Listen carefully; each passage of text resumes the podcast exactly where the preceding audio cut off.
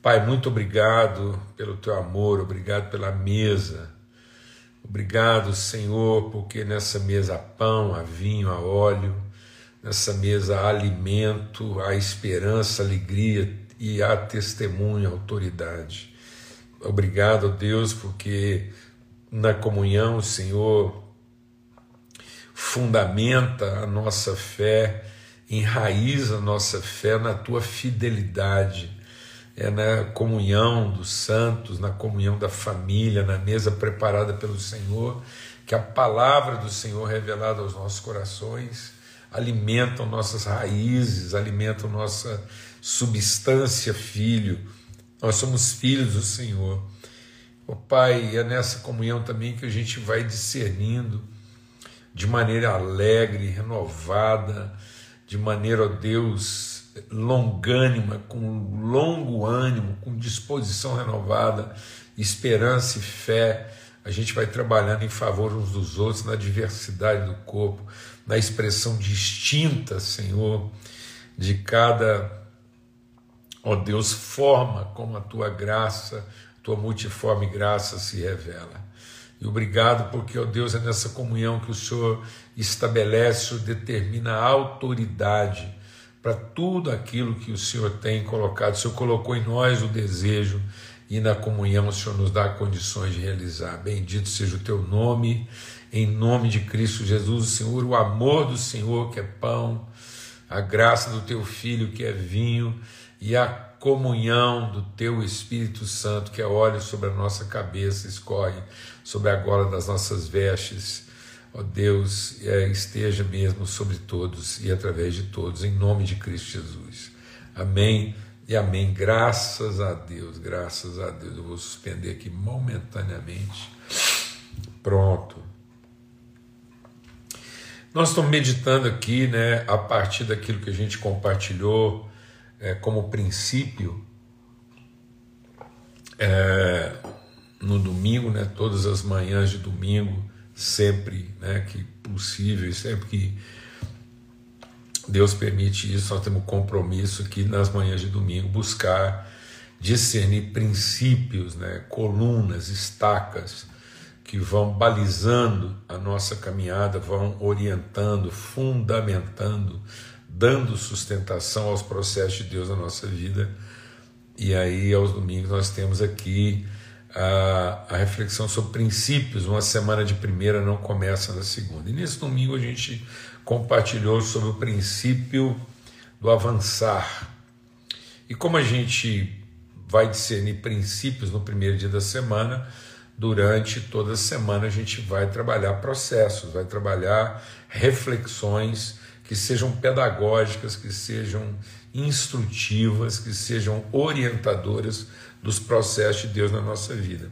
E por isso a gente está meditando aqui em Hebreus, né, no capítulo 12, que fala, que é um texto que fala sobre esse avançar. E aí a gente começou refletindo sempre aqui, destacando essa, esse ponto de transição né, entre aquilo que é o fundamento, a palavra, a revelação e aquilo que é a nossa resposta, né? nossa atitude responsiva, a nossa forma responsável né? de, de materializar aquilo que Deus estabeleceu como fundamento, como princípio na nossa vida. Então, esse portanto, né?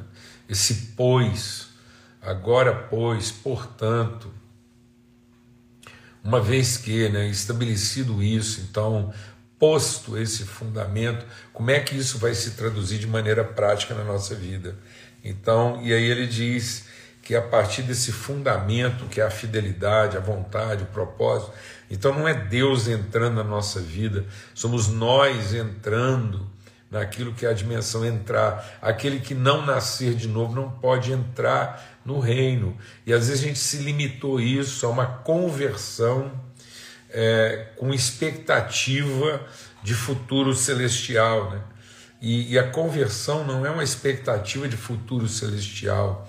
A conversão é uma perspectiva de eternidade presencial. É como é que a eternidade se revela, se faz presente, se materializa através da nossa vida. Então nós somos a, a, a materialização do invisível, a imagem segundo a semelhança. E aí nós somos essa encarnação, é o reino de Deus habitando. Por isso que a palavra de Deus diz: onde cada um de nós chegar, a gente vai dizer: é chegado a vós o reino de Deus. Então nós somos o reino de Deus chegando, nós somos o reino de Deus se revelando, nós somos o corpo vivo de Cristo sendo manifesto e trazendo aquilo que é a vontade de Deus para todo homem.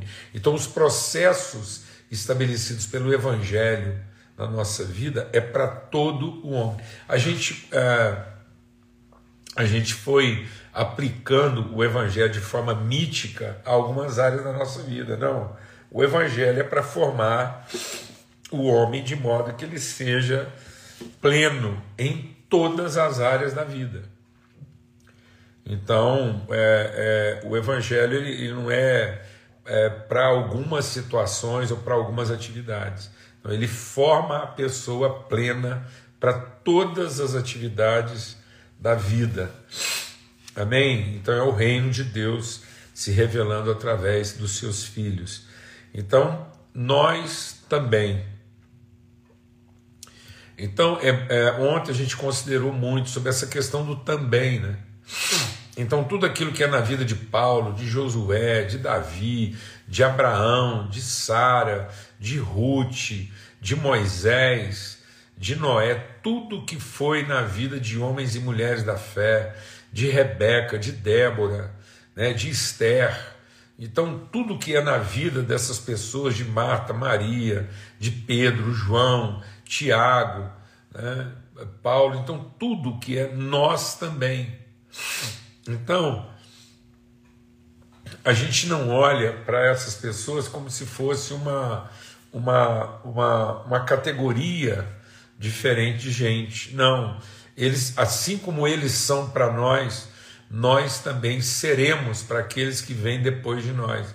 Por isso que há outras pessoas anônimas, as mulheres que receberam de volta o seu filho, aqueles que confessaram que eram peregrinos nesse mundo. Então, é, o escritor de Hebreus ele vai nominando alguns, mas depois ele vai incluindo todos, vou repetir. Então, o capítulo 11 aqui, ele nomina alguns na inclusão de todos. Depois estão todos aqui, aqueles que pela fé venceram reinos, aqueles que venceram reinos e também aqueles que foram cerrados ao meio. Aqueles que, que venceram guerras e aqueles que foram queimados vivos. Então, em qual grupo a gente está, às vezes, né? Às vezes a gente acha que a fé vai colocar a gente só no grupo dos que venceram reinos, mas também a fé pode nos colocar no grupo daqueles que foram queimados vivos. Então, às vezes, nós vamos, é, é, pela fé, nós podemos estar eventualmente no grupo daqueles que vão vencer batalhas, e podemos também estar no grupo daqueles que vão ser cerrados ao meio não interessa, né? nós podemos ser aqueles que, que vão ver algumas promessas é, sendo consumadas na nossa vida, mas às vezes também nós vamos estar em alguns momentos como aqueles que, vendo essas promessas de longe, as abraçaram e foram fiéis à vocação. Então nós também, uma vez que estamos rodeados, estamos cercados, esse rodeado, por que rodeado? O rodeado, amado, é porque não dá para ir nem para a direita, nem para a esquerda, nem para trás. É uma. Esse rodeado é, é uma. É uma contenção, né? Esse rodeado implica o seguinte: que à frente está a fidelidade, atrás e à volta está a misericórdia e a bondade. Por isso que o salmista diz: bondade e misericórdia nos seguirão nos seguirão a atravessar qualquer caminho que diante de nós está a fidelidade. A fidelidade de Deus dura para sempre, a bondade e a misericórdia vão nos comprimindo, vão nos pressionando a seguir a fidelidade.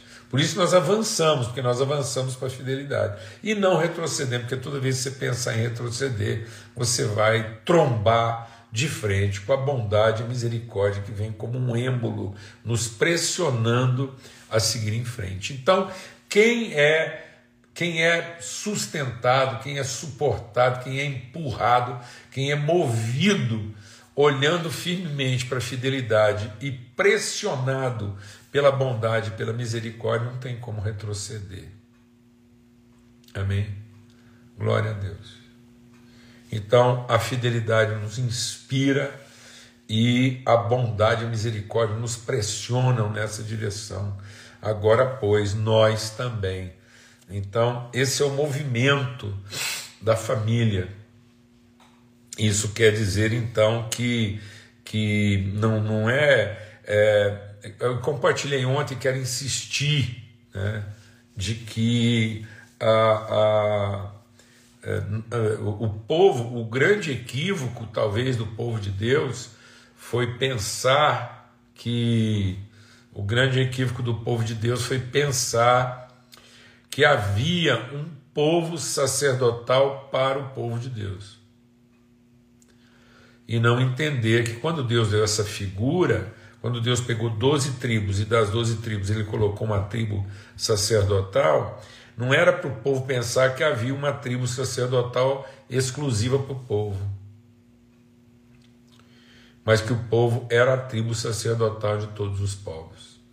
Talvez o maior equívoco que a igreja esteja vivendo hoje seja o mesmo equívoco da, de, do povo de Israel. Talvez o maior equívoco do povo de Deus hoje é exclusivizar, né? é, é reter é conter o sacerdócio a uma prestação de serviço para os cristãos. Então é como se os cristãos contassem. Deixa o Espírito de Deus ministrar o nosso coração aqui, amados. Porque isso, isso, já, isso já causou muita dor, muito sofrimento, muito equívoco, muito dano, muito atraso espiritual. É pensar que ser cristão é contar com uma tribo sacerdotal exclusiva para nós. E que existe uma, um colegiado de pastores e ministros do Evangelho que trabalham exclusivamente para a comunidade cristã. Então a comunidade cristã é bendita porque ela tem lá um, um time, uma seleção né, de ministros bem ilustrados e bem informados, de doutrina evoluída e avançada para prestar serviço para o cristão. Esse foi o equívoco do povo judeu e esse talvez esteja sendo um grande equívoco da igreja cristã atualmente, porque na verdade é, é, aquilo não foi dado para a gente pensar que havia uma prestação de serviço privilegiada para o povo de Deus, mas nós somos a tribo sacerdotal de todas as tribos. Então nós estamos, o, o mundo está sofrendo o fato de que nós fizemos uma apropriação indébita. O mundo está sofrendo um caos espiritual porque nós nos apropriamos indevidamente de algo e tornamos isso uma prestação exclusiva criamos uma condição de privilégio e exclusividade para os cristãos na medida em que a gente colocou o sacerdócio a, a servir os cristãos no seu estilo de vida. Isso é um império. Né? Então nós não somos isso, nós somos a expressão do reino, onde todo filho e filha de Deus chega. Ali chegou o reino de Deus. Então, essa é a carreira, essa é a grande chamada. Nós temos essa nuvem de testemunho nos pressionando para isso. E hoje a gente está reforçando essa reflexão, porque ele diz então que nós devemos correr com paciência a carreira que está proposta, olhando firmemente para o Autor e Consumador da nossa fé. Então, amado, Jesus não é o autor e o prestador de serviço da nossa fé. Jesus não é um prestador de serviço à fé dos cristãos, dos crentes. Muitas vezes a gente acha que a fé é para garantir um serviço. Tem gente que acha que a fé é tipo assim, ah, o direito de ter assistência técnica autorizada. Vou repetir. Tem gente que acha que a fé é para garantir assistência técnica autorizada. Quem tem fé vai ser tratado numa oficina de assistência técnica autorizada. Então é um profissional de fábrica que vai é, fazer a manutenção do nosso equipamento. Então tem gente que acha que fé é contar com Jesus como aquele que vai fazer a manutenção. Jesus não é o autor e o mantenedor da nossa fé. Jesus não fica fazendo um trabalho de manutenção de fé, como se a fé fosse para garantir. A fé não é para garantir assistência técnica autorizada. A fé é para garantir que nós vamos ser desenvolvidos até chegar à estatura de gente completa, até chegar à estatura de gente perfeita. Então a fé ela, ela tem um autor e ela tem um, consuma, um consumador. E o consumador da nossa fé, que é Cristo, é para garantir que eu me torne exatamente, que eu cumpra aqui, que eu viva todos os processos no sentido de cumprir aquilo que é o propósito de Deus. Então, vamos deixar o Espírito de Deus ministrar o nosso coração aqui. A fé é para o movimento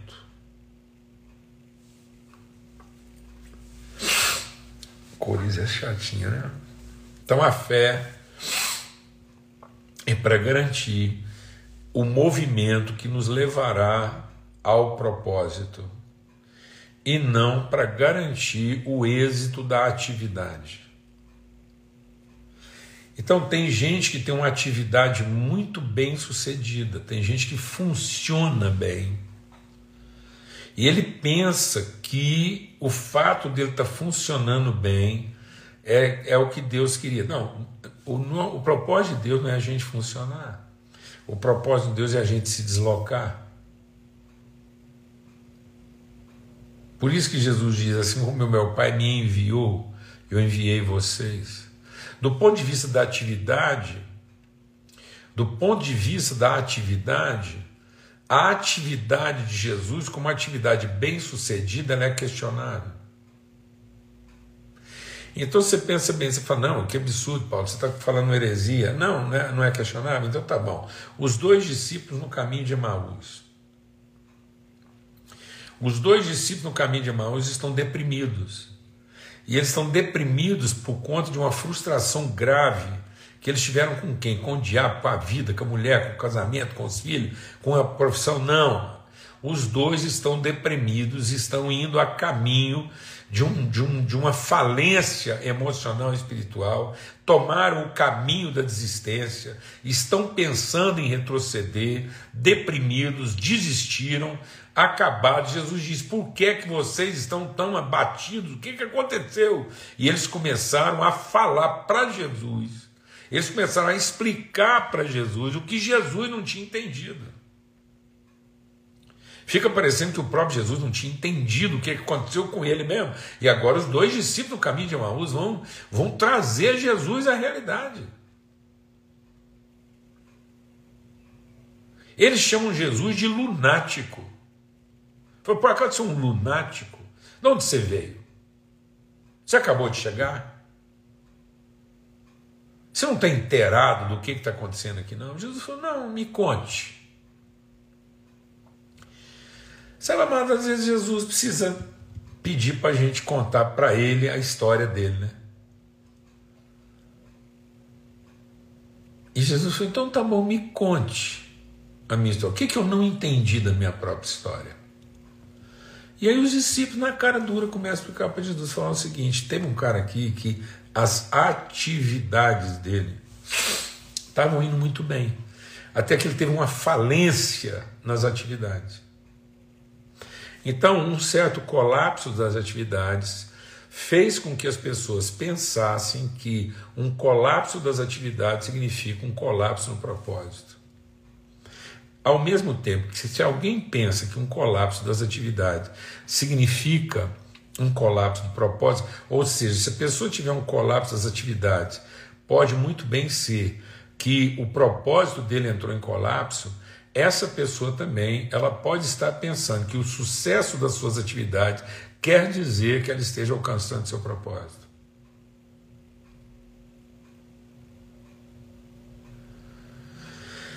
Então, quem acha que o propósito fracassou porque teve uma falência nas atividades, também pensa que o sucesso das atividades pode significar que ela esteja alcançando seu propósito. E não. Porque eles podem estar tendo sucesso nas atividades, mas ele não está vivendo o movimento.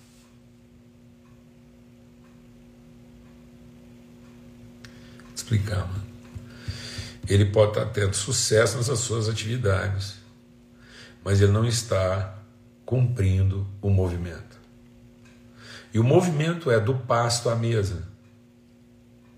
O movimento é do Egito à terra prometida.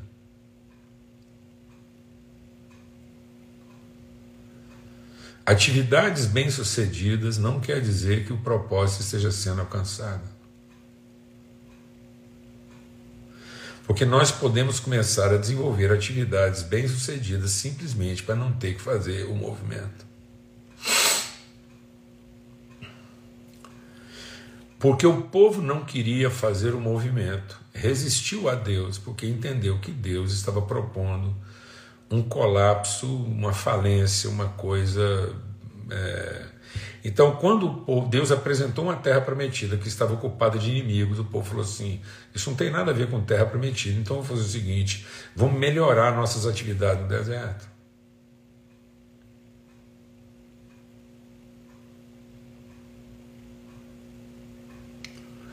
Vamos então melhorar nossas atividades no deserto. Então, o que, que significa, Daniel, ser um bem-sucedido? Um cara bem-sucedido nas suas atividades ou um cara bem-sucedido em alcançar o seu propósito? E às vezes eu posso estar procurando ser uma pessoa bem-sucedida nas minhas atividades, exatamente porque eu não quero fazer o movimento que vai me levar a cumprir o meu propósito.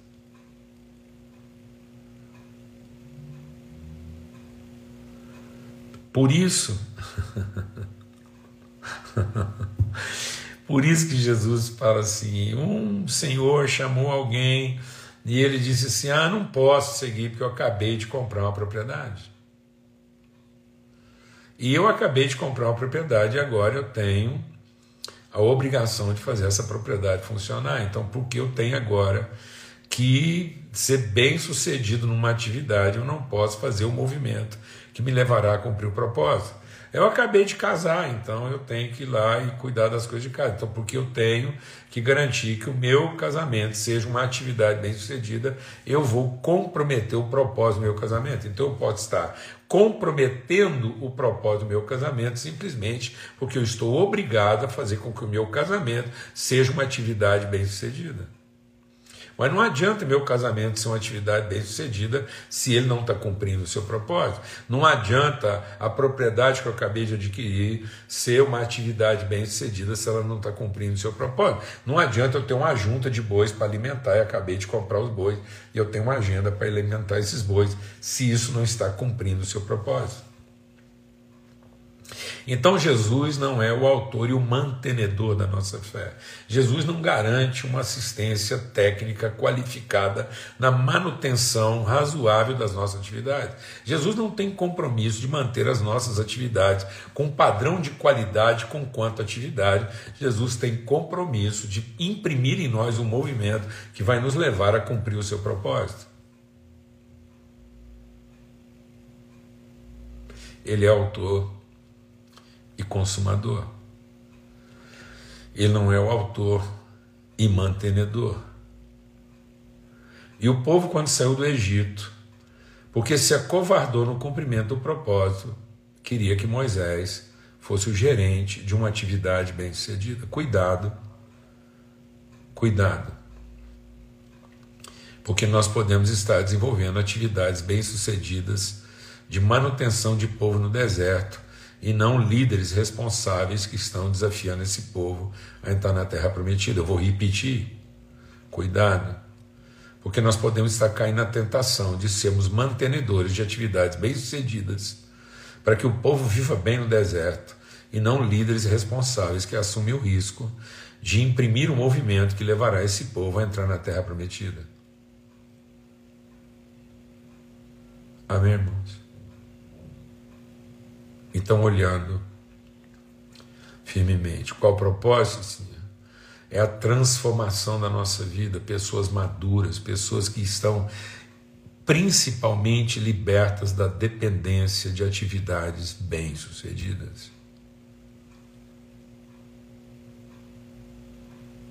Pessoas que não vivem à custa de atividades bem-sucedidas, mas pessoas que assumem o compromisso e a responsabilidade de serem fiéis à vocação de Deus nas suas vidas. Amém, amado. Em nome de Cristo Jesus, o Senhor. Eu eu estou sentindo no meu coração que a gente vai passar dessa semana na reflexão desse texto. Então, eu acho que nós vamos passar dessa semana. Então, fica firme aí é, e a gente vai meditando, tá bom? Forte abraço, fica na paz. Até amanhã, se Deus quiser.